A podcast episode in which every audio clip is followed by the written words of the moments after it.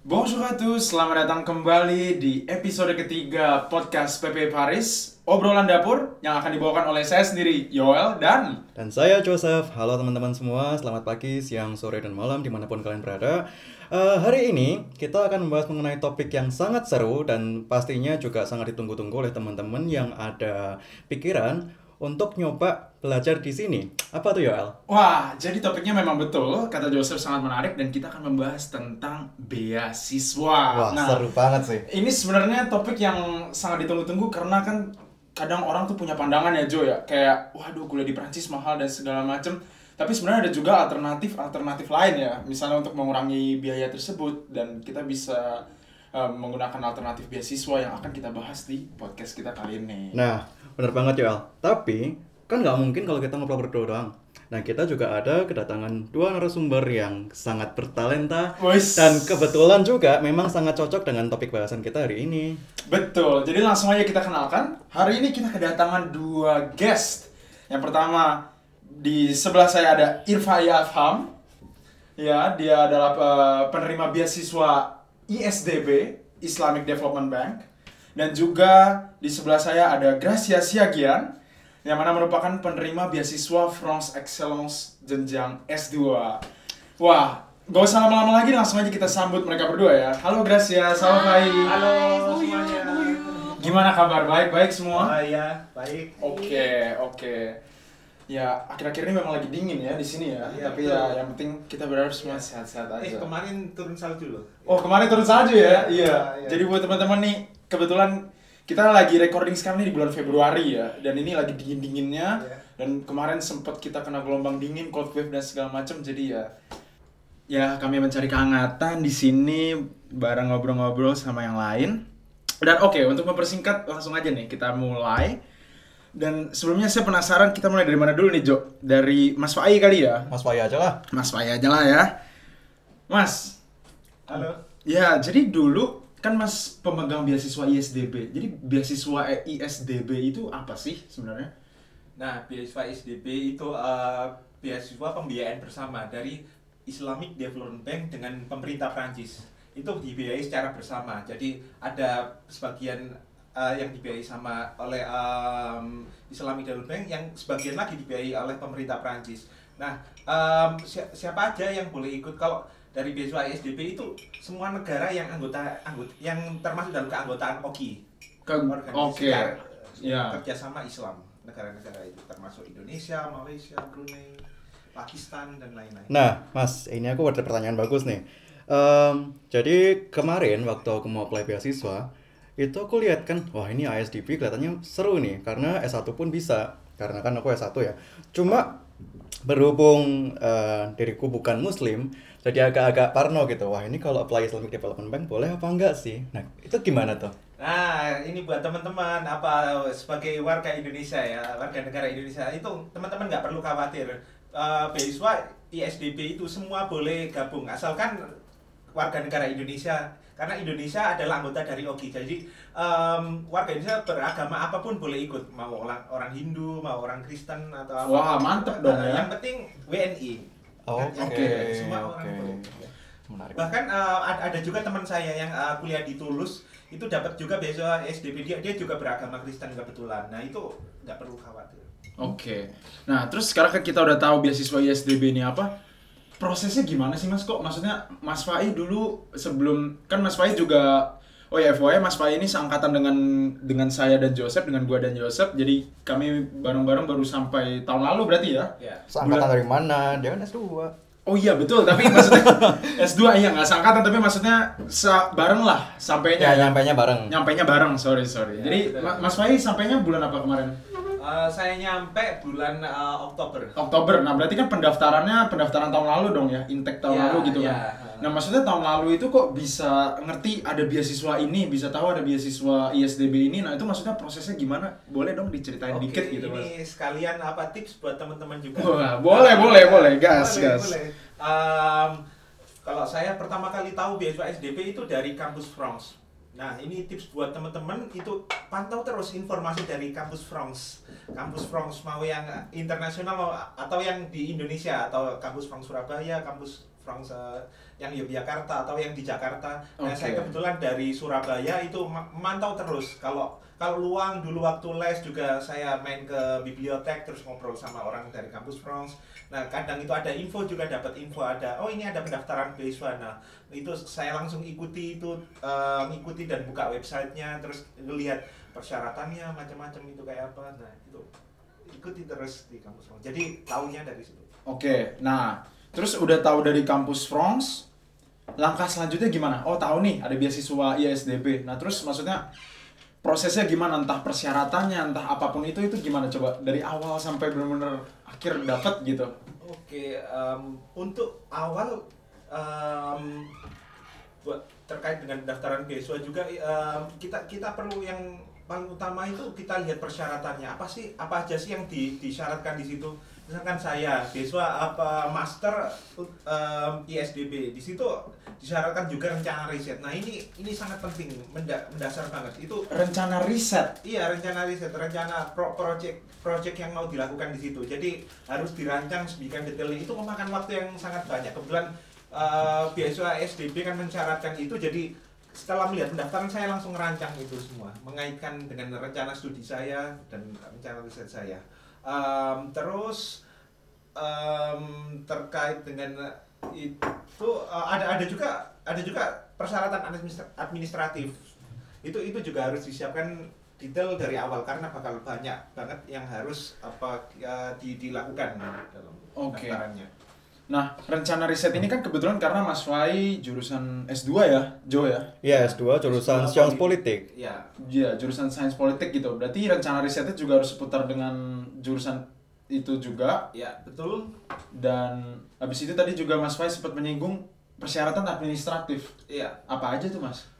eh, kalau persyaratan administratif, nah beasiswa kan ada macam-macam ya. Ada yang mensyaratkan eh, dia itu eh, beasiswanya itu bareng berbarengan dengan mendaftar universitasnya. Nah, kalau beasiswa SDB itu teman-teman itu harus harus lolos dulu ke universitasnya. Jadi punya LOE kalau dalam bahasa Inggris. Hmm, surat LOE. penerimaannya lah Iya, ya. surat penerimaannya. Nah, itu dilampirkan untuk mendaftar. Termasuk entar itu um, teman-teman pasti udah punya lah kayak uh, uh, paspor dan macam-macamnya itu uh, terus identitas-identitas terkait apa kayak misalnya um, akte macam-macam ntar ntar itu juga disiapkan semuanya lah itu berkaitan sama tanda tangan kontraknya ntar nanti di, Ah. di ujung tapi yang paling utama jangan lupa Apa tuh Mas? Ah, yang tadi em, diterima dulu di universitasnya. Itu- Diterima dulu di Iya, universitasnya. itu syaratnya. Eh, ya. Kemarin ini sekedar cerita juga. tem- eh, nah, tantangannya untuk beasiswa SDB itu kan itu kan mepet sekali ya di di akhir pengumuman terus apa namanya bukan pengumuman sih pembukaan sama eh, penutupannya itu sangat pendek ya. Oke. itu em, kebanyakan teman-teman itu kurang fokus juga. Kurang fokus untuk mendaftar ini beasiswa. Karena apa? Karena ada syarat yang tadi itu eh, rencana riset. Itu itu itu sangat fundamental sih. Karena karena itu kayak core-nya gitu buat masuk. itu kebanyakan teman-teman kemarin saya sempat dengar cerita juga dari satu teman kalau yang lainnya lagi eh, kebanyakan mereka itu eh, belum mempersiapkan itu Ah, bentar, bentar, fokus Mas. ke situ Ini berarti sangat pendek itu kurang lebih berapa? Berapa minggu atau berapa hari atau gimana? Biar teman-teman Iya. dapat gambaran juga. pendaftaran itu em, sekitar sekitar bulan Juni ya Juni Juli Agustus nah itu kan itu kan masa masa-masa itu kan kalau bisa kan apa persyaratan semua itu udah kebanyak kebanyakan udah disiapkan gitu nah buat teman-teman yang tertarik buat kuliah master saya sarankan itu sebelum mendaftar eh, bisa direfleksikan dulu kira-kira saya akan mendalami apa sih nah nah kalau ada pendaftaran beasiswa oh saya udah punya proyek ini. Jadi tinggal di tinggal disusun dengan baik. Nah, ada bisa SDP dilampirkan. Oh, berarti intinya sebelum apply pun udah harus siap gitu ya Iya, kurang lebihnya. betul, tepat sekali. Ada rencana. Oh, saya pengen ke Perancis, tapi bukan karena sekedar pengen ke Perancisnya main-main jalan-jalan, bukan itu. Tapi iya, kita, iya. kita mau belajar di situ dan merencanakan mau studi apa dan sebenarnya ke ke Perancis kita mau mendalami apa sih? Misalnya kayak teman-teman yang mungkin yang tertarik belajar politik di sini kan kayak uh, demokrasi salah satu apa namanya model dari demokrasi yang sangat mendunia kan model-model Perancis ya. Betul. Demokrasi dan sistem republikan itu itu jadi prototipe kita di negara orang kita orang Indonesia misalnya prototipe sistem apa sistem pemerintahan kita dulu waktu awal-awal itu juga mengcopy sistem Perancis. Nah, terkait sama riset tadi itu kayak di, direfleksikan benar-benar. Oke, jadi intinya kata kunci sini adalah kesiapan ya Mas. Iya, kesiapan, kesiapan. itu sangat-sangat penting Benar ya. banget. Benar banget. Oke. Nah, terus tadi Mas bilang kan dapat LOA dari universitas. Oh ya ngomong-ngomong Mas Fai di universitas mana? Nah, saya em, sekarang di Université Pa- eh, Paris 8 Vincennes Saint Denis. Oke, jadi Paris 8 Universitas- ya. Ya, Universitas Paris 8. Ya bahasa manusianya Paris 8 lah. Iya, ya. Dan habis itu nah setelah melengkapi kelengkapan administrasi, eh, tema riset dan segala macam, proses selanjutnya apa? Menunggu kan? Iya, menunggu. Dan habis itu ada proses wawancara juga atau gimana atau langsung dapat pengumuman apa gimana kalau dulu Mas? Kebetulan di beasiswa eh, ISDB ketika ketika periode saya itu tidak ada wa- wawancara, tapi tidak menutup kemungkinan seumpama seumpama ya tahun ini buka ya untuk tahun 2021 ada wawancara ya, nggak tahu juga, knows. Bisa jadi ada. Kita kita nggak nggak tahu apakah ada akan ada perubahan gitu. Betul, berarti yang penting harus selalu siap aja lah Ah, kayak ha- gitu. harus selalu siap. Kalau eh, kalau mau ke Perancis misalnya buat teman-teman terus wah ini aku pengen daftar beasiswa. Nah, itu berarti konsekuensinya udah harus merencanakan juga saya mau mendalami apa di Perancis. Nah, itu untuk apa? Untuk apa kerangkanya untuk mendaftar si beasiswanya, proyeknya itu kerangkanya itu di situ. Oke, nah gini mas, Eh, untuk mendaftar di kampus di Prancis itu kan memang persyaratannya juga cukup kompleks. Iya. Dan yang aku lihat itu kebanyakan persyaratan untuk apply beasiswa itu kurang lebih sama dengan persyaratan untuk apply kampus. Nah, apakah ada yang spesifik berbeda untuk apply beasiswa ISDB yang mungkin beasiswa lain nggak punya atau mungkin untuk persyaratan kam- apply kampus nggak ada? Selain mungkin rencana riset atau cuma itu aja? Kalau di beasiswa ISDB ya ku- kurang lebih eh, yang yang membedakan rencana riset sih. Karena saya em, saya melihat saya kem- nah em, kebetulan kemarin waktu saya daftar saya saya nggak cuma daftar satu, saya juga daftar beasiswa MOPGA Make Our Planet Great Again misalnya. Nah kebetulan rezekinya itu yang lolosnya itu di eh, di beasiswa ISDB. Nah kalau teman-teman benar-benar tertarik kuliah di Prancis misalnya apa untuk istilahnya itu fo- em, mau fokus gitu ya? S- sebaik sebaiknya sih bukan fokus ya istilahnya itu fokus ke gimana caranya supaya kita ringan gitu biar buat biayanya. Nah kita daftar lebih dari satu. Nah terkait sama pertanyaannya eh, Yosef tadi em, kalau perbedaan satu sama lain ya yang khas di ISDB itu em, di beasiswa ini membuka eh, peluang dari banyak banyak banget jurusan nih. Ah, Iya. ya, nggak oke. cuma nggak cuma ilmu alam gitu. Iya, iya. Tapi terbuka lebar buat teman-teman dari rumpun ilmu sosial juga. Ada juga yang apa eh, bidang misalnya kayak em, demografi atau Demografi. Iya, iya. eh, Gimana strategi untuk apa mengelola populasi di satu negara. Jadi bidang-bidang yang unik pun juga dikelola Ah, juga sama dari pertanian, polusi.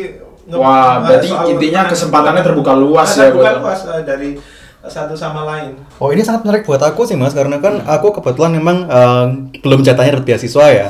Nah aku pikir tuh kalau dapat beasiswa itu kesempatannya terbuka bebas untuk semua jurusan tapi ternyata enggak ya kita tetap harus teliti Iya. kali-kali beasiswa yang kita tuju malah tidak mendukung jurusan kita. Ah, ah, ah, Oke. Ah, ah.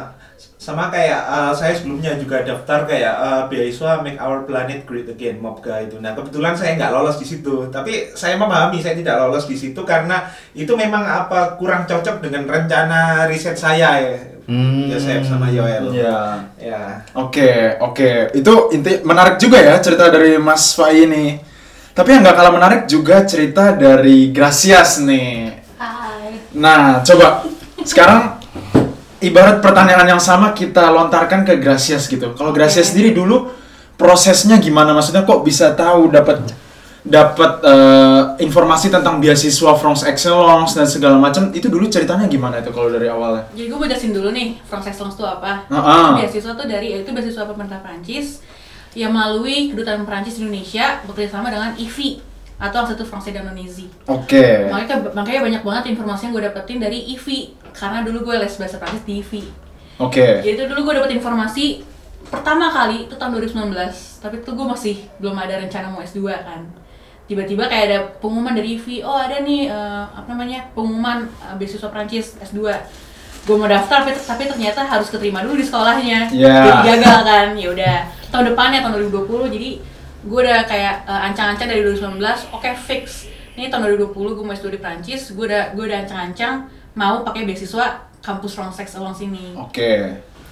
Lalu eh, ya udah gitu Nah, terus habis itu berarti benar-benar persiapannya ini udah setahun ya dari 2019 dan segala macam. iya benar banget Dan habis itu kelanjutannya gimana? Jadi begitu udah muncul uh, iklannya gitulah kita bisa bilang, maksudnya uh, pemberitahuannya, oh ini beasiswa France Excellence dibuka lagi.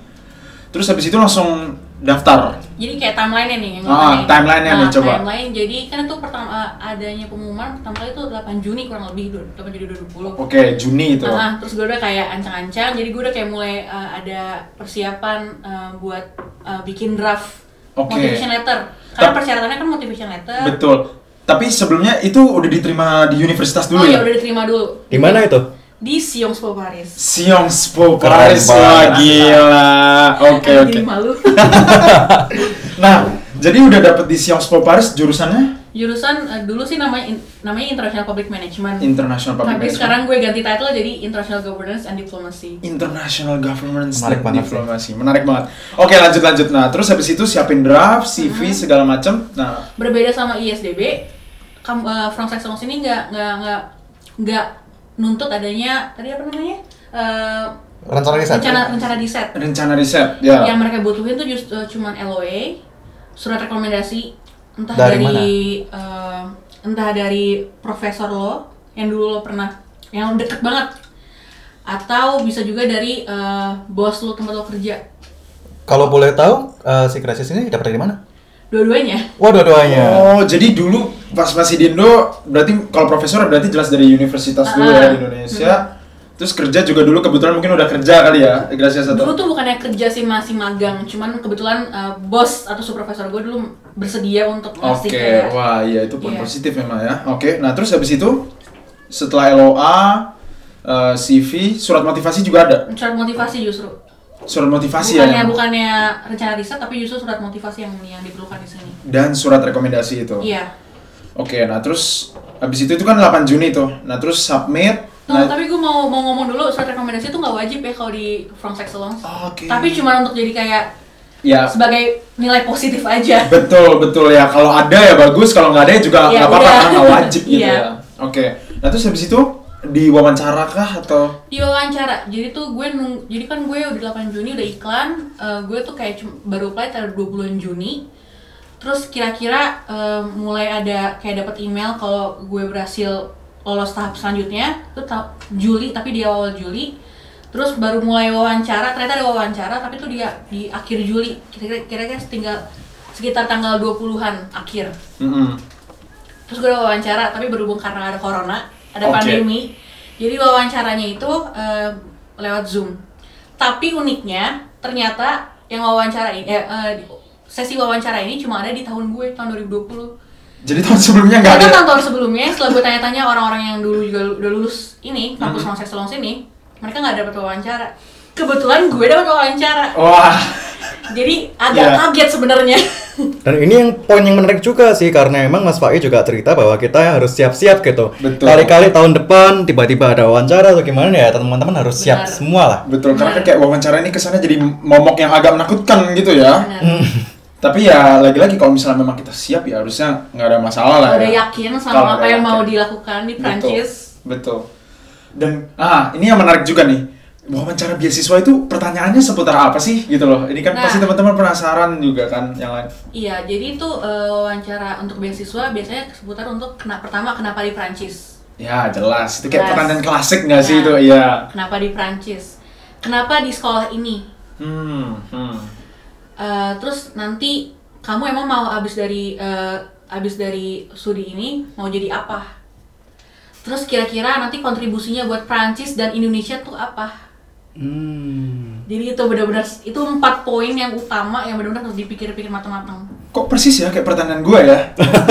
Iya. Udah jam duluan ya. Iya udah jam duluan nih, tapi nggak apa-apa nanti nggak nanti gue sharing juga. Oke oke. Nah, terus- ini eh, sebelumnya kira-kira ada kaitannya nggak antara bahasa interview dengan bahasa pengantar yang digunakan waktu kuliah? Karena yang aku tanggap, eh, Gracia sendiri kan bahasanya bukan bahasa Perancis ya selama kuliah. Hmm, bahasa Inggris. Jadi interviewnya juga dalam bahasa Inggris. Iya, jadi uh, mereka emang ada uh, ada persyarat ada kata-katanya di dalam email yang dalam email untuk wawancara. Wawancara akan dilakukan dalam bahasa pengantar waktu kuliah. Jadi karena kuliahku bahasa Inggris, Iya. jadi aku milih pakai bahasa Inggris. Tapi uh, kebetulan pas sebelum wawancara ditanyain, kamu pakai bahasa Inggris atau pakai bahasa Prancis? Kebetulan bahasa Prancisku nggak terlalu lancar, Ya udah pakai bahasa pakai Inggris. bahasa Inggris aja. Pakai bahasa Inggris aja. Tapi kalau Mas Fai pakai bahasa Prancis kan ya? Um, Eh, enggak, enggak, betul, betul. Iya, iya, iya. Kebetulan iya. saya eh, kalau saya sama ada juga eh, terkait surat eh, rekomendasi. Hmm. Nah, itu itu itu penting juga buat teman-teman semuanya. Betul kata Gracias tadi. Apa surat rekomendasi itu kaitannya nah S2 kan nggak sama kayak S1 ya. Itu teman-teman harus udah fokus ke mau yang didalami apa. Nah, surat rekomendasi itu eh, mungkin kalau teman-teman udah merintis suatu hal dari S1 itu itu sangat mudah didapat kalau eh, maksudnya untuk daftar selanjutnya misalnya teman-teman waktu S1 mungkin teman-teman dari jurusan pertanian atau apa itu udah sering riset atau apa sama dosennya atau profesornya.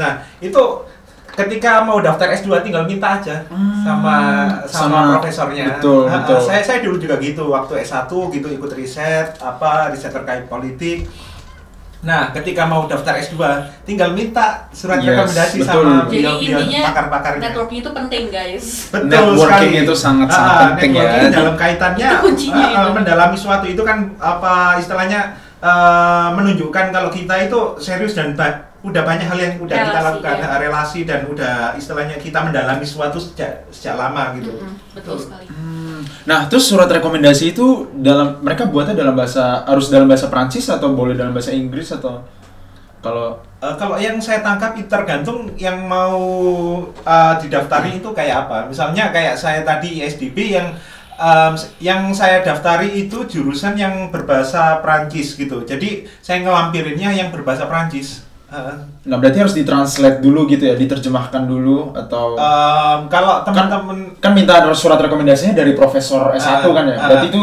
mungkin dalam bahasa Indonesia atau bahasa Inggris Ah, gitu kan. Ah. Nah, terus baru habis itu ditranslate apa gimana atau nggak perlu atau Eh, kalau saya pribadi waktu saya minta ke profesor saya dulu di Indonesia, em, saya ngejelasin, saya udah bawa dalam bahasa Prancis, tapi saya ngejelasin ke dia isinya seperti apa. Saya istilahnya eh, saya saya terjemahkan dalam apa dalam oral omongan, Oke. dalam dalam apa dalam diskusinya.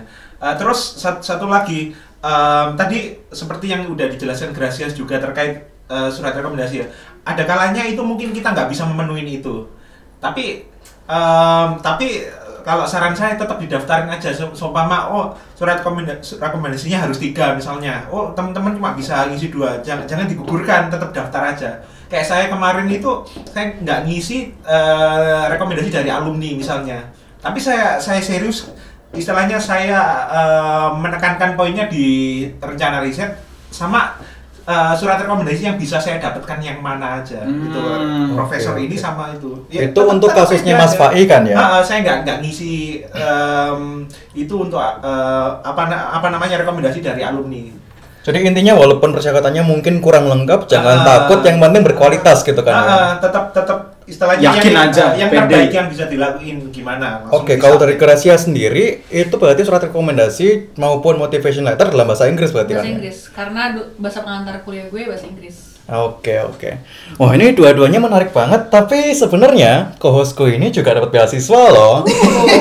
ini menarik juga. Gimana ya ceritanya ya? Ya, oke. Tolong, tolong ceritain. Jadi jadi kalau gua kan kalau tadi si Gracia sama Mas Fai ini beasiswanya S2 gitu.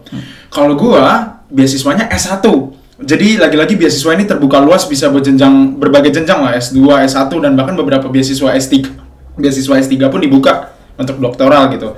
Nah, kalau S1 ini memang rada rada beda ya, tapi sebenarnya prinsipnya sama. Jadi beasiswa yang gue dapat adalah beasiswa parsial D3 S1 namanya. Oh itu yang gua apply nggak keterima tuh ya? Waduh.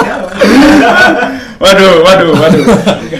Ajarin dong gimana caranya keterima nih? Nah, gini gini, kalau beasiswa parsial D31 itu tuh sama mekanismenya kayak beasiswa France Excellence. Jadi dia diadain EV, dibuka sama kampus France. Jadi dulu sama, memang kuncinya adalah benar-benar ngikutin perkembangan aja gitu misalnya kampus Frons lagi promosi beasiswa dan segala macam itu bener-bener kalau teman-teman yang memang pengen ngincer beasiswa-beasiswa ini bener-bener harus stay tune terus gitu Di mana? di IG-nya kampus Frons bisa Di Instagram, kampus Bronx maupun website maupun ya? website Atau lah ya. Twitter. Atau Twitter. Twitter ya di, di berbagai sosial medianya semua ada biasanya itu di Facebook juga lo ada. Wah, Betul, iya. betul. Nah, jadi dulu pas pertama kali lihat itu sekitar gini, eh, sejarahnya kan aku eh, gua tanggal 6 April keterima di dapat pengumuman penerimaan di Sorbonne. Ya jadi buat teman-teman yang udah ngikutin kami dari episode pertama episode Harusnya kedua tahu. harusnya tahu. Jadi kalau yang belum tahu ya back dulu. Nonton dulu episode pertama dan episode kedua baru kita lanjut lagi. Oke. Oh, anyway, anyway. Singkatnya jadi gini, dapat pengumuman langsung wah ini kayaknya menarik nih daftar tapi memang bener-bener di mindset gue ya udah kalau keterima ya syukur nggak keterima ya juga nggak apa-apa gitu loh. Karena ya udahlah maksudnya udah dipertimbangkan semua biaya ke Perancis dan segala macem. Tapi ya udahlah maksudnya pengen tetap coba semaksimal mungkin siapa tahu dapat gitu. Persyaratannya juga kurang lebih sama. CV surat motivasi terus surat penerimaan. Tapi bedanya kalau S1 eh, gua nggak ada surat rekomendasi. Karena kan kalau yang untuk jenjang S2 kan maksudnya jenjang S1 sendiri kan udah mungkin udah banyak pengalaman ya. Lebih terbuka pengalaman magang kerja terus eh, rekomendasi profesor. Kalau gua kan masih S1 ya jadi baru lulus SMA maksudnya kan eh, SMA juga belum terlalu banyak ya itunya ya. Jadi nggak ada eh, kalau gua surat rekomendasi. Terus juga nilai rapot. Nilai rapot kalau gue diminta tuh rapot SMA dari kelas eh, 1 SMA sampai 3 SMA diminta transkrip udah diterjemahin semua dikirim. Nah kalau di sini poin yang pengen gue tekankan adalah surat motivasi jadi kalau teman-teman tahu mau daftar ke universitas di Prancis itu kan butuh surat motivasi juga kan ya cuman surat motivasinya nggak bisa kita samain samain apa ya persis gitu loh kita copy paste Bener persis banget. surat motivasi untuk ke surat motivasi untuk daftar beasiswa dan surat motivasi untuk daftar kampus. Jadi memang harus dibedain. Ya kalau surat motivasi untuk daftar beasiswa ya jelas harus disesuaikan dengan motivasi kita, dengan kenapa kita merasa bahwa kita layak, bahwa kita berhak mendapatkan beasiswa ini gitu. Ya. Nah, ini juga poin-poin penting ya yang pengen gue tekankan. Karena jujur di sini adalah kayak ibarat panggungnya teman-teman gitu loh. Untuk benar-benar menonjolkan kelebihan-kelebihan teman-teman. Dan sebenarnya di sini bukan untuk sombong ya. Jadi ini sebenarnya sangat berbeda untuk sombong tapi lebih ke menunjukkan bahwa diri kita adalah ya kita nih layak gitu loh. Kita berhak untuk mendapatkan beasiswa ini gitu. Jadi ini memang ya sedikit perbedaan apa ya ya persepsi mungkin ya kan kalau kalau beberapa orang kadang bilang wah berarti itu sombong dong kita memamerkan kelebihan oh bukan justru kayak kita me- memarket diri memasarkan diri kita sebaik mungkin gitu loh supaya yang juri-jurinya tuh pada tertarik nah Karena kan intinya mereka-mereka ini kan duitin kalian ya iya selama kuliah. iya bahasa kasarnya gitu ya jadi Dan kan kenapa mereka harus duitin kalian kalau kalian nggak layak gitu? Iya, betul, Iya, dan betul. satu Kita nggak lagi- yakin. Ah, dan Iya. Ah, satu lagi mungkin ah, surat motivasi itu menunjukkan karakter kalian juga dalam Oh, bener penulis- juga. ah, gaya penulisannya itu. Nah itu kalau teman-teman ah, mungkin yang ngambil les bahasa Perancis di IVI pasti diajarin itu gimana gaya penulisannya. Kenapa Betul, sih? betul. Kenapa sih jangan kok nggak boleh copy paste? Nah itu karena dalam pen- penyusunan surat motivasi. eh, itu kan apa ringkas gitu ya ringkas tapi itu pada dasarnya itu menunjukkan karakter kalian Betul. keseriusan kalian mau Betul. mendaftar universitas dan mungkin eh, selanjutnya daftar beasiswa ini.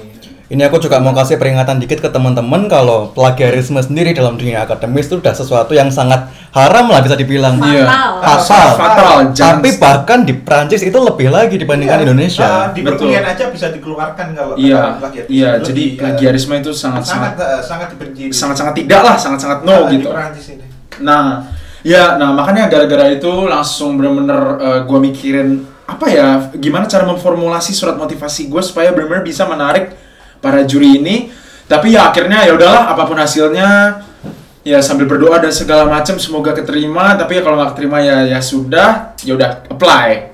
Terus dua minggu tuh nggak ada kabar dan juga posisi tuh udah rada pasrah ya karena itu kan posisi di bulan Mei bulan Juni dan lagi covid segala macam perbatasan Uni Eropa ditutup ya kita juga udah sempat cerita ya di episode pertama episode kedua kita sempat paniknya kayak apa kayak duh takut gak bisa berangkat segala macam jadi udah udah pasrah tiba-tiba dua minggu kemudian dapat SMS Surat cintanya. Iya. Surat jadi, cinta ini. Jadi dapat SMS hari Kamis malam waktu Jakarta ya. Jelas karena waktu itu gua masih di di Bekasi, masih di Indonesia gitu kan. Jadi jam 9 malam. Jadi teman-teman bayangin jam 9 malam di SMS, "Halo, eh, kami telah menilai berkas-berkas Anda. dan kami menyatakan bahwa Anda lolos seleksi berkas dan sekarang Anda harus melakukan wawancara. Oh, wawancara. Iya, bisa nggak wawancaranya besok pagi jam 9 pagi. Jadi teman-teman bayangin gini ya, itu posisi jam 9 malam. Gua di SMS, di SMS atau di email gitu. Kayaknya di di SMS atau di email. Ya anyway, eh, dapat dapat dapat pesan lah gitu dan paginya gitu. Jadi ini benar-benar lagi-lagi kita mau menekankan apa ya? poin kesiapan gitu loh. Jadi kesiapannya di sini adalah mau kapan pun dipanggil, mau kapan pun diwawancara, mau butuh apa butuh apa ya teman-teman siap dan kalau memang teman-teman mentalnya siap, ya pasti ya pasti mereka akan akan gak segan-segan untuk memilih anda gitu.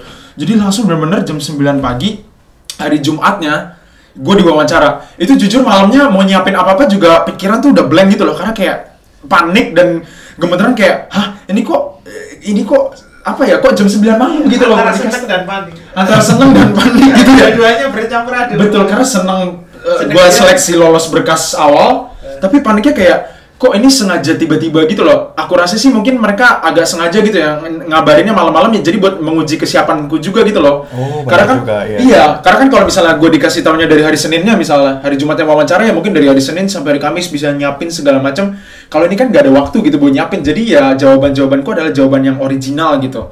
Nah bener-bener besoknya jam 9 pagi kayak Gracias persis.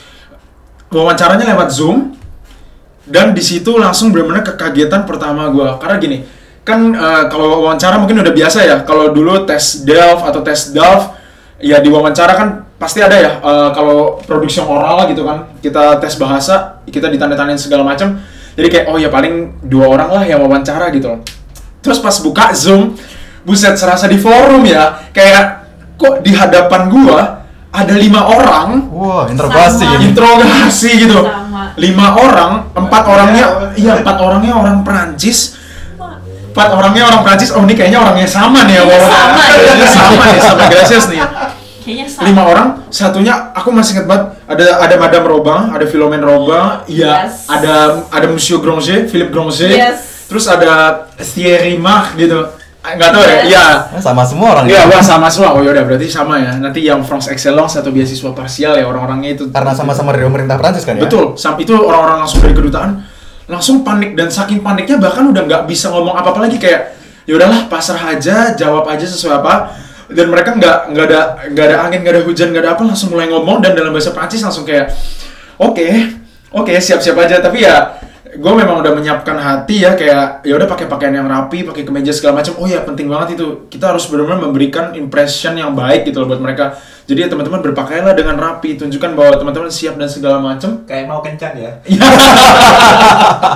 ya kurang lebihnya kayak gitu mas. Tapi kurang lebih kayak gitu. Udah langsung di diwawancara dan pertanyaannya anehnya yang lucunya adalah pertanyaannya lebih ke seputar benar-benar motivasi gitu loh dan mereka akan bisa tahu kalau teman-teman menjawab itu pure dari hati sejujur-jujurnya atau teman-teman hanya kayak sugar coat itu gitu loh hanya kayak dipoles segala macam. Karena pertanyaan-pertanyaan lebih ke kenapa kami harus memilih anda gitu loh? Dan gimana caranya anda nanti begitu pulang dari Prancis bisa membawa kontribusi yang besar buat Indonesia tapi juga masih memaintain masih menjaga kerjasama dengan Prancis segala macam. Jadi kayak pertanyaan itu lebih ke gimana caranya gua menjadi ambasador Prancis untuk Indonesia juga gitu loh. Karena kita adalah orang-orang Indonesia yang kuliah di Prancis kita tahu kultur Prancis ya secara nggak langsung kan sebenarnya orang-orang Prancis ini juga pengen kita nih menjadi ambasador-ambasadornya mereka. Menjembatani, ya. menjembatani gitu Hubungan Budaya. antar dua negara ini gitu. hubungan antar dua negara ini gitu loh secara tidak langsung. Oke. dan bahkan gue jadi inget keinget dulu sebelum keberangkatan kita ada yang namanya seminar keberangkatan. Dan masih inget banget waktu itu seminar dibawain sama madam siapa gitu. Dan iya dan dia bilang begini sesaat setelah pesawat anda lepas landas dari Soekarno Hatta sebenarnya anda tuh udah memikul beban gitu loh di pundak memik bukan beban ya memikul Indonesia gitu loh. Anda akan menjadi duta-duta Indonesia dan nanti begitu balik anda akan menjadi duta-duta Prancis juga gitu loh. Jadi kayak iya jadi kayak kita benar menjadi duta dua negara ini gitu loh. Jadi memang di situ benar ngerasa wah gila tanggung jawabnya sangat-sangat besar. Tapi ya udah uh, gue jawab dengan sejujur hati segala macam. Dan itu wawancara cuman dua 15 menit 20 menit tapi nggak kerasa sama sekali kayak kerasa satu menit tiba-tiba langsung selesai. Ya udah tutup laptop. Habis itu udah nggak mau mikirin apa apa lagi. Ya udah keterima ya oke. Nggak keterima ya oke. Dua minggu kemudian dapatlah surat cintanya. Iya. Iya. selamat anda diterima segala macam. Langsung habis itu urus kontrak. Karena habis itu bukan berarti selesai ya. Justru malah di situ ada urusan-urusan kontrak langsung di dikontak sama karena gue dari kampus France ya dikontak langsung sama kampus France Paris ya kan Benar. dikontak sama kampus France Paris ada penanggung jawabnya terus dikasih nomor berkasnya segala macem nanti prosedurnya begini begitu begini begitu ya kurang lebihnya gitulah kalau cerita dari dari beasiswa parsial D3 S1 kalau dari gua Oke, nah eh, ini gue yang paling kepo karena nggak dapet beasiswa kan. Jadi kalian bertiga ini kan sangat beruntung, tapi juga tentu sangat bertalenta ya. Nggak mungkin beruntung doang kalau bisa dapet beasiswa. Nah, setelah kalian sampai di Paris ini, kira-kira benefit apa yang kalian dapatkan dari beasiswa kalian masing-masing gitu? Ah, menarik. Oke, kita mulai dulu dari Mas Fai nih. Mas Fai dapat benefit apa aja gitu dari beasiswa ini? Dapat apa aja gitu Oke. dari beasiswa ISDB ini? Nah, beasiswa SDP itu kan pembiayaan bersama ya, pemerintah sekali lagi dari eh, Islamic Development Bank dengan pemerintah Prancis. Nah, saya eh, saya pribadi juga mendapatkan status eh, sebagai penerima BGF, eh, Gou- eh, Gouvernement eh, Français. Oke, Nah, jadi beasiswa pemerintah Prancis tuh ya Ah, kalau status itu juga walaupun itu ISDB juga ada ada dua pihak yang membiayai gitu. Betul, Nah, betul. Jadi em, untuk teman-teman mungkin kalau di Indonesia pasti sa- sama lah ya ada SPP ada macam-macam. Nah kalau di sini setelah men- eh, mendapat status itu otomatis em, saya em, gratis nih kuliahnya Oke, SPP. wah, itu udah gratis. gratis banget ya. di Universitas Publik Perancis. Ya, gratis. Uh, di, Nah. di situ yang kedua em, penerima beasiswa SDB juga uh, gratis ketika mengurus visa Gratis ketika mengurus visa. uh, Oke, Wow. sama pasti ngebayangin ya prosesnya yang panjang itu dan harus apa ada ada biaya macam-macam secara administratif uh. Em, terus selain itu uh, benefit yang paling ini yang paling fundamental nih Apa tuh, Mas? uang bulanan Waduh, Ini dia. Iya, Mas, uang saku buka-bukaan nih. Dapat berapa sih sebulan? Kalau boleh tahu? Uh, setiap bulan saya mendapatkan 700 euro. Wah, Itu gila. Itu itu wah, itu udah lebih dari cukup sih. Kalau kalau uh, nah walaupun pada prinsipnya setiap orang itu kan pengeluarannya beda-beda. Nah, saya dari 700 euro itu saya bisa nabung, bisa istilahnya buat beli buku, beli jurnal itu itu, itu bisa. itu kalau dirupiahkan 15 juta lebih ya per bulan. Per Ya, bulan. Wow. Itu buat beli buku. Nah, kalau teman-teman kan istilahnya di sini kan istilahnya mau- kayak uh, bener kata Yoel tadi ya, kita kan memikul beban itu ya buat studi. Nah, itu juga buat beli jurnal, beli beli buku itu kan itu kan penting banget ya. Itu penting Nah, banget dan itu makan biaya yang tidak sedikit Mm-mm. juga mungkin ya. Heeh. Terus selanjutnya kalau ini yang istimewa dari SDB juga eh, karena saya dengar juga beasiswa eh, beasiswa lain sistem pend- pendanaannya juga beda-beda. SDB istimewanya itu em, em, mereka membiayai eh, tiket pesawat. Wah, Wah, Pesawat. eh, eh, eh, eh, eh, pulang dan pergi berangkat berangkat ke Perancis ya. Terus kalian eh, ketika pulang nanti juga dibiayai lagi. Oh, maksudnya pulang pergi itu pergi sekali di awal, Ah, ah. tapi pulangnya di akhir kan? Maksudnya bukan kayak, oh tahun ini mau liburan ke Indonesia. Oh, gitu. nah ini yang menarik ya. Eh, kalau eh, beasiswa SDB bisa juga mengajukan ketika liburan terus pulang itu itu, itu di- dibiayai juga. loh, Iya, di. Nah itu yang, yang saya kaget. Saya kira waktu awal awalnya itu itu cuma ketika berangkat dan satu ketika ntar ketika pulang ke Indonesia ternyata enggak. Asalkan eh, kalau dibunyi di kontraknya itu asalkan mengajukan dulu gitu untuk oh ini kan mau liburan semester ya misalnya pengen pulang gitu itu itu nulis keterangannya dan bakal bakal dibelikan. Gila-gila ini. Dan, dan itu bukan beli sendiri. Teman-teman tinggal tunggu di rumah ntar. Eh, aku sendiri jadi penasaran loh. Ini kan sudah promosi gratis Islamic Development Bank ya. Kalau misalnya ISDB ada yang dengerin, ini Joseph Prabandaru juga pengen nih. Kalau misal ada jalur khusus gitu, boleh boleh wawancara sini nggak apa-apa. Oh, iya. Pasti. Nah, yang menarik lagi ya kalau em, dapat beasiswa dari SDB itu dapat prioritas di asrama nih. Ini ya, Betul. ini kan itu penting kan selain Itu uang penting saku. eh, teman-teman kan pasti tahu ya mungkin udah dijelasin sama eh, Yosef sama Yoel nih di obrolan Episode sebelum- sebelumnya, eh, iya. terkait gimana sih tinggal di sini. Nah, tantangannya kan gimana kita memutar otak nih tinggal di sini dengan mungkin ada yang ngomong biaya hidup mahal atau apa. Nah, Betul, kalau, kalau teman-teman dapat beasiswa ISDB itu teman-teman bakal dibantu nyari tempat tinggal di asrama mahasiswa. Nah, Yang pasti lebih Ah, murah. iya. Iya, betul. Yang pasti lebih ah, murah. Di di Prancis kan istimewanya itu yang membedakan dari negara lain. Mereka punya sistem yang melindungi istilahnya kondisi mahasiswa gitu. Sistem perlindungan ke pelajar gitulah istilahnya. Itu kalau asrama itu namanya cruise. Kalau teman-teman ke Prancis pasti bakal sering banget dengar ini resto cruise ada Iya, restorannya ada apa C R O U S. Ah, ah, ada restorannya ada apa nah yang enaknya di di SDB itu itu dicariin gitu teman-teman bakal dicariin dan yang disuain sama biaya eh, istilahnya uang bulanan kalian jadi kalau saya ini bukan-bukan juga nih Eh, tempat tinggal saya itu per bulan itu sekitarnya 220 euro itu kan udah lebih-lebih ya sisanya itu bisa buat makan bisa mungkin Iya. beli baju dingin Gila, tempat tinggalnya murah banget loh mas. Itu separuhku loh. Iya, Wow. 220 euro. Mungkin kalau dirupain, wah itu 3 juta dan segala macam, tapi jelas kita nggak bisa bandingin langsung ya dengan Ah, Indonesia. Iya, ini kita Paris soalnya. Paris, tapi itu udah sangat-sangat murah ya teman-teman. iya, gitu, iya. dan mungkin sangat tidak masuk akal. Ternyata ternyata bisa juga. Kalau kalau orang mikir wah apartemen kok mahal sekali. Ternyata bisa juga tinggal di di Ile-de-France dengan biaya yang sedemikian minim gitu. Iya, oke. Itu dari dari Mas Fai itu ya. Kalau dari Gracias, Gracias dapat apa aja nih di beasiswa France Excellence? kurang lebih hampir sama sampai gue harus nyontek dulu gue catatannya Fa ini Kira-kira Kurang lebih ada bedanya apa enggak sih? Kalau Jadi sama eh, kurang lebih tuh yang sama sama ISDB adalah gue dapat uang bulanan 700 euro juga per bulan. Hmm. Ya. Terus per tahun gue dapat uang training lah judulnya 700 juga. Tapi itu setahun. Oke. Itu bisa bisa buat beli aja, bisa buat beli laptop. atau- THR lah ya. THR lah. THR. Gaji Gaji ke-13, iya ya, benar betul. Gaji sekali. ke-13. Terus juga gue dapat uang eh, uang kuliah sebesar 5000 euro.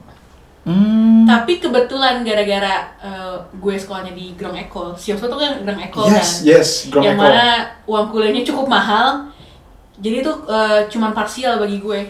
Masih agak nombok lah Masih ya. agak nombok. Agak nombok, betul. Tapi kalau kalian misalnya keterima di universitas publik, Ya, yang itu universitas negeri, itu udah, lah. udah udah udah lebih justru. Udah lebih banget malah. Karena master di sini untuk universitas publik cuma 2.700 sekian kan. Iya, 3.700. 3.000. Eh, kalau 3.700. kalau saya kebetulan yang murah 240 Yes. Exoneration seperti yang Iya, kita bahas ah, sebelumnya. ah, Iya, seperti topik-topik yang kita bahas di episode sebelumnya ya. Nah Iya. ini ini menarik sih dari Gracias tadi. Berarti kesimpulannya kita harus cermat ya untuk melihat ap- apa apa aja sih yang bakal Benefit, dika- benar. benefitnya. Tuh, Nah, benefitnya itu juga harus dipertimbangkan gitu. Iya, Nah, karena kayak misalnya gue ternyata harus masih harus nombok kan, Betul, sekian ribu betul. euro lagi, tapi Iya. itu nggak apa-apa udah udah cukup untuk nutupin ki- biaya hidup di sini itu udah lumayan banget.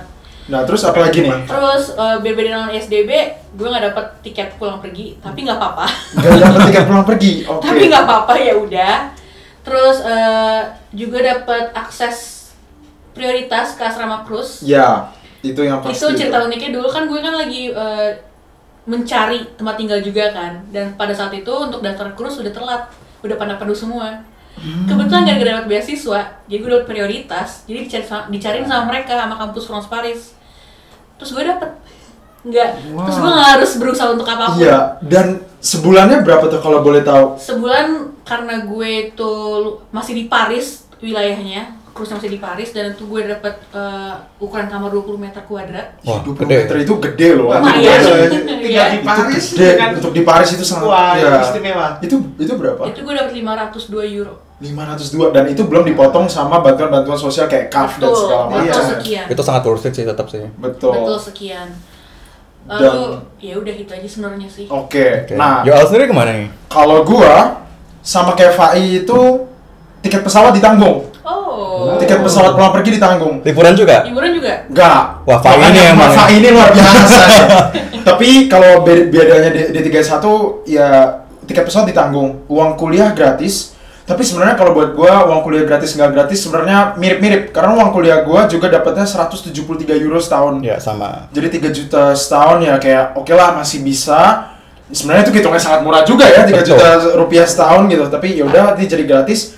Terus yang ditanggung juga adalah biaya CVEC. Di sini tuh ada namanya CVEC. Setahun tuh 92 euro. Dan itu isinya ya untuk kayak ibarat uang kemahasiswaan lah ya untuk Iya. kultural, sport dan segala macam itu di sini ada. Itu juga ditanggung gratis. Dan yang paling menguntungkan yaitu akses prioritas ke asrama. Jadi ceritanya gini dulu pas dapat beasiswa, udah tuh udah di deket-deket Agustus, madamnya ngechat, ah sorry, om, kok madamnya, orang dari kampus France Parisnya ngechat, ya kamu mau berangkat kapan? Saya rencana berangkat akhir Agustus. Ya udah langsung dikasih jadwal-jadwal pesawat. Kayak waktu itu kebetulan gue dapetnya Qatar Airways. Nih kamu pilih aja jadwalnya yang cocok sama kamu gitu. Ya udah, gue pengen berangkat tanggal segini, jam segini bisa nggak? Bener-bener begitu ditanya itu langsung dia cariin tiket pesawatnya langsung bisa langsung malam itu juga dikasih tiketnya jadi kayak enak banget lah maksudnya bener-bener dilayanin gitu loh kayak dulu Mas Maya juga gitu kan ya kayak suruh pilih jadwalnya dan segala macam Iya, atau- bener banget nih. Iya, iya, kayak gitu juga kan. Jadi kayak Heeh, itu juga biaya biaya visa. Itu yang paling enak karena benar-benar datang ke TLS kontak cuman bawa atestasi de bourse. Kalau kita penerima beasiswa ada Benar. namanya atestasi de bourse. banget. Itu surat penerima beasiswa. Tinggal sodorin aja ke TLS, ya ini saya udah dapat bourse. Langsung benar-benar semuanya completely gratis. Iya. dan kayak nggak ada proses segala macem.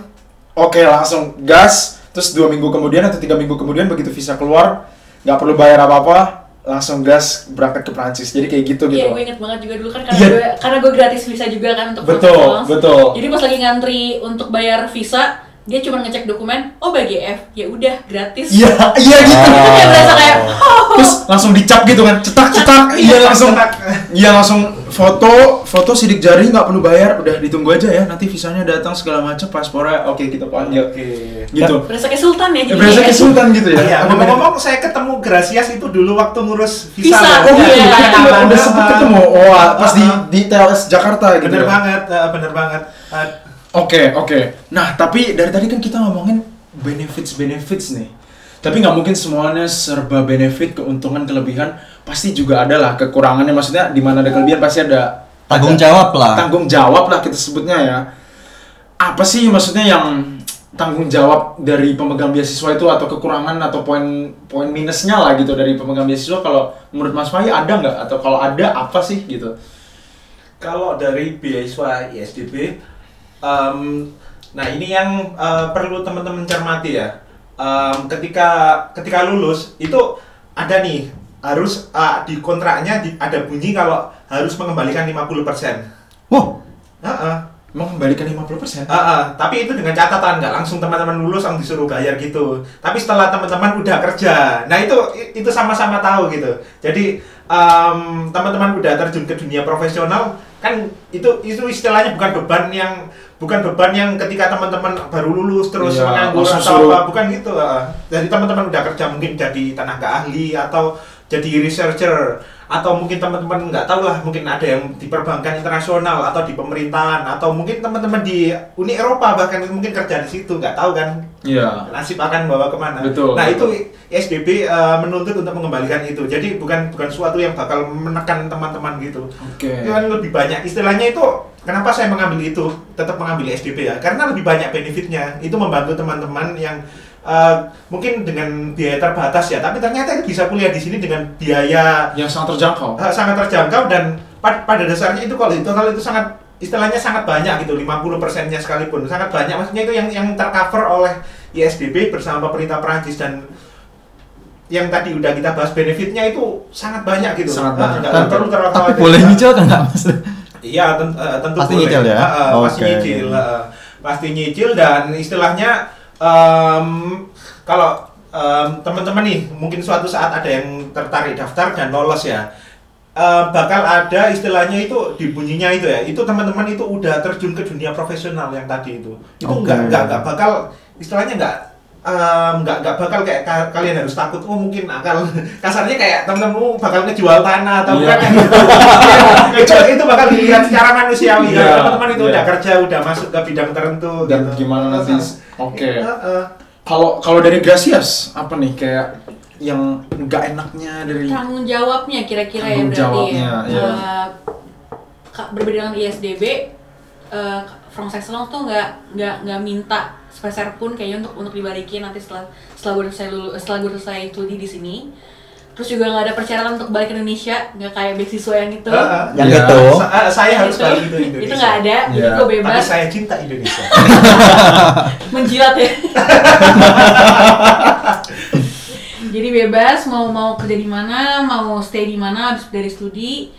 Terus nggak enaknya adalah gue harus menjaga nilai gue untuk selalu bagus. Oh, emang Karena- kenapa tuh kalau nilai? Karena ini buka-bukaan aja ya. Ya. Karena eh, dari kontraknya gue baca adalah bahwa eh, kalau nilai gue nggak bagus atau performa gue nggak bagus di satu tahun pertama bisa jadi dicabut beasiswanya. Wow, berat juga ya ternyata ya. juga berat. Wow.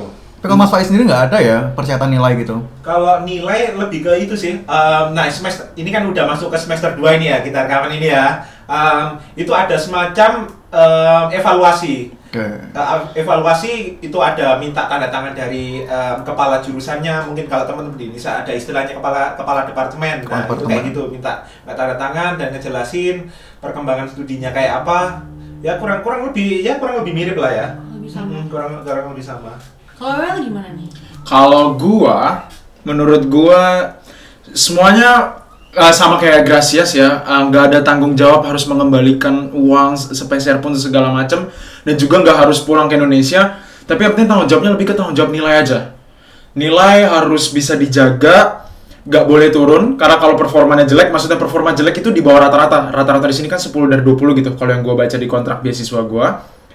Dan pokoknya kalau jelek, nggak lulus, itu dicabut. Tapi selama bisa lulus, bisa di-maintain, attitude baik, eh, sikap baik dan segala macam, ya udah lanjut beasiswanya. Jadi kayak gue dapet tiga tahun, tapi setiap tahun di dievaluasi gitu. Bisa lanjut nggak untuk tahun berikutnya? Bisa lanjut nggak untuk tahun berikutnya? Kalau bisa ya, kalau bisa ya oke, fine fine aja. Maksudnya eh, oke lah dan segala macam.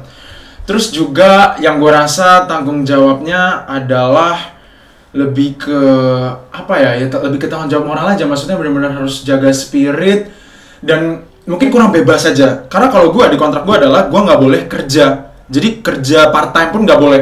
Kalau ketahuan kerja beasiswa dicabut gitu. Jadi benar-benar harus benar-benar menjaga.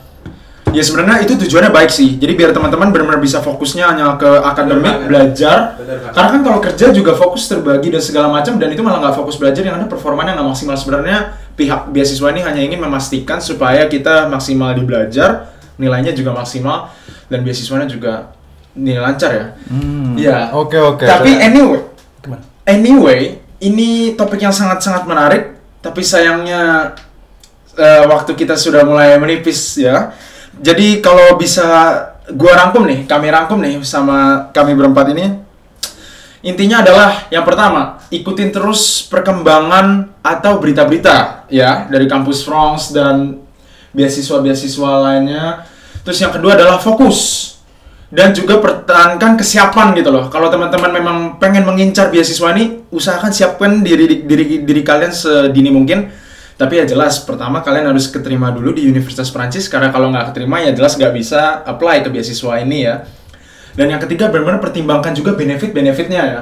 Maksudnya apakah benefit ini sesuai dengan saya? Kalau sesuai ya oke, kalau nggak sesuai ya buat apa juga gitu. Maksudnya ya atau juga kuliah di sini kalau misalnya biayanya benar-benar dipertimbangkan dengan baik sebenarnya masih masih terjangkau lah dengan biaya, biaya kuliah yang misalnya hanya 3 juta rupiah setahun dan dan lain sebagainya dan juga banyak bantuan-bantuan di sini gitu loh. Tapi intinya yang ingin kami paparkan di topik kali ini adalah bahwa beasiswa ini juga bisa jadi salah satu alternatif untuk membantu membiayai perkuliahan teman-teman gitu. Jadi teman-teman nggak perlu khawatir kalau ngerasa kayak waduh ini terlalu mahal dan segala macam nggak ada alternatif yang namanya beasiswa ini dan oke mungkin sekian dulu ya Joseph ya yang Oh, bisa iya. kita sampaikan di episode ketiga di bulan Maret nih berarti ya dari eh, podcast obrolan dapur dan teman-teman jangan lupa stay tune juga untuk episode-episode selanjutnya karena kita masih akan stay dengan guest yang sama untuk episode selanjutnya untuk episode keempat apa itu episode keempat? Oh ya, stay tune makanya nantikan dua minggu lagi kita akan rilis.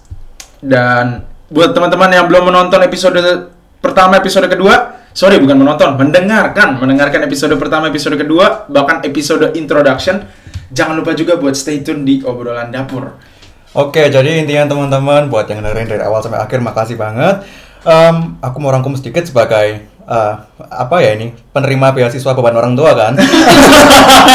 jadi sebenarnya banyak banget benefit-benefit yang bisa didapatkan kalau kalian dapat beasiswa dan bahkan selain dari beasiswa eh selain dari benefit-benefit yang disebutin sama Yoel, Mas Faiz sama Gracias juga ada benefit-benefit yang mungkin kita baru rasakan sesampainya di Perancis seperti Betul. contohnya kita dapat makanan harga 1 euro doang. Yes. Bukan harga makanan yang standar yang 3 euro 30 kalau misalnya di restoran universitas dan banyak banget benefit-benefit lain yang tentu kita tidak bisa sebutkan satu-satu. Iya, Tapi iya. tentunya itu semua datang dengan tanggung jawab yang lumayan berat. Tapi selama kita memang layak dan selama kita memang serius untuk mendapatkan dan terus eh, layak untuk bisa mempertahankan beasiswa itu, ya kenapa enggak? Itu sih. Betul banget. Dan dengan pesan-pesan tersebut, sekaligus kami akhiri podcast ketiga kami, episode ketiga kami. Dan sampai di kesempatan berikutnya, dan kami ucapkan Au revoir. au revoir dan Au revoir. abianto.